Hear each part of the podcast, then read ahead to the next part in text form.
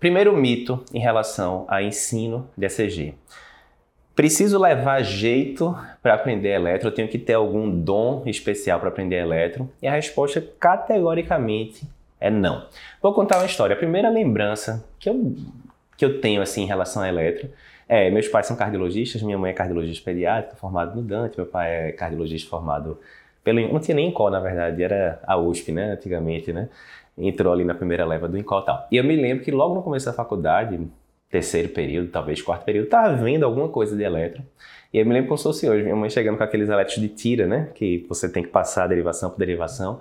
E eu me lembro meu pai mostrando o eletro para ela e minha mãe fez assim, um segundo, isso aqui é um Wolff-Parkinson-White, em um segundo, literalmente. E eu falava, rapaz, eu queria ter essa segurança, né? De dar um diagnóstico um diagnóstico que não é simples, né? Um diagnóstico ali intermediário.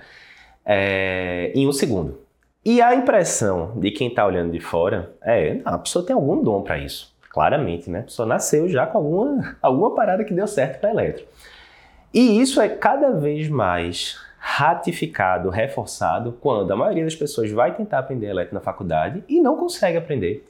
Então a pessoa fala: rapaz, eu devo ter algum problema, porque eu tive ali algumas aulas de eletro na faculdade e não aprendi, não tenho a menor ideia para onde vai, ou se tem uma ideia muito, muito breve, eu demoro minutos ali para ver um eletro, quando termino de interpretar não tenho segurança ainda se eu estou esquecendo alguma coisa, enquanto que a outra pessoa em um segundo viu aquilo. E assim, por que essa impressão acontece? Geralmente é o método de ensino que foi usado, o problema não foi o aluno, o problema foi quem ensinou.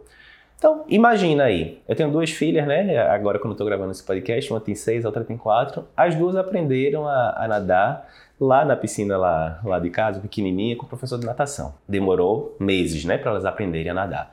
Imagina você se o professor de natação chegasse lá na primeira aula, 1 hora, depois segunda aula, mais 1 hora. Quando chegasse na segunda, terceira aula, ele chegasse e falasse: Eduardo, ó, mas a gente já tentou aqui 2, 3 horas, as meninas não estão nadando. Ó, eu jogo ali elas sozinhas na piscina, elas não conseguem desenrolar tudo. Então, assim, ela não leva jeito para natação. Faz sentido isso? Óbvio que não faz. A gente sabe que é um processo que demora ali um tempo, tem um método, né? Não é do dia para a noite. Com eletro é a mesma coisa. Quando a gente vai para as faculdades de medicina, a gente já fez essa pesquisa com mais de 3 mil pessoas. Mais de 50% das pessoas que responderam a pesquisa tinham tido 3 horas ou menos de formação de ECG na faculdade. 3 horas ou menos. Tem como aprender eletro em 3 horas? Não tem. É simples, não tem, né? O assunto não é nada complicado do outro mundo, mas não tem como você aprender em 3 horas. Do mesmo jeito que você não vai aprender a dirigir um carro em 3 horas, estou dizendo carro manual, automático é mais fácil. Você não vai aprender a fazer uma redação boa em 3 horas. Você não vai aprender a manejar uma parada cardíaca em apenas 3 horas. Não vai. São coisas que demoram um pouquinho mais de tempo do que isso, né? Então, essa questão da pessoa achar, eu tenho que ter um dom para aprender eletro, muitas vezes é isso, ele está com expectativas irreais. É difícil se a pessoa tem 2, 3 horas de contato com o método, até que tenha mais, digamos que você tenha 5, 6 horas de aula durante a faculdade. A maioria das aulas, uma não conecta com a outra, um professor dá, outro professor dá, não tem um método começo, meio e fim. Então é difícil mesmo você se sentir seguro se você estiver aprendendo dessa forma. Então a maioria das pessoas que diz, não, eu não tenho um dom para eletrocardiograma, eu não tenho um jeito para eletrocardiograma. Isso é um mito gigantesco e o problema geralmente não é a pessoa, não é o aluno, não foi ele que não se esforçou o suficiente e tal. Simplesmente mostraram o assunto para ele de uma forma que não é convidativa, que não faz sentido, que é só decoreba, que ela não vê sentido naquilo que ela está aprendendo, é tudo muito abstrato, parece ser um bocado de cálculo que ela tem que decorar e ponto final. Então, isso é um mito.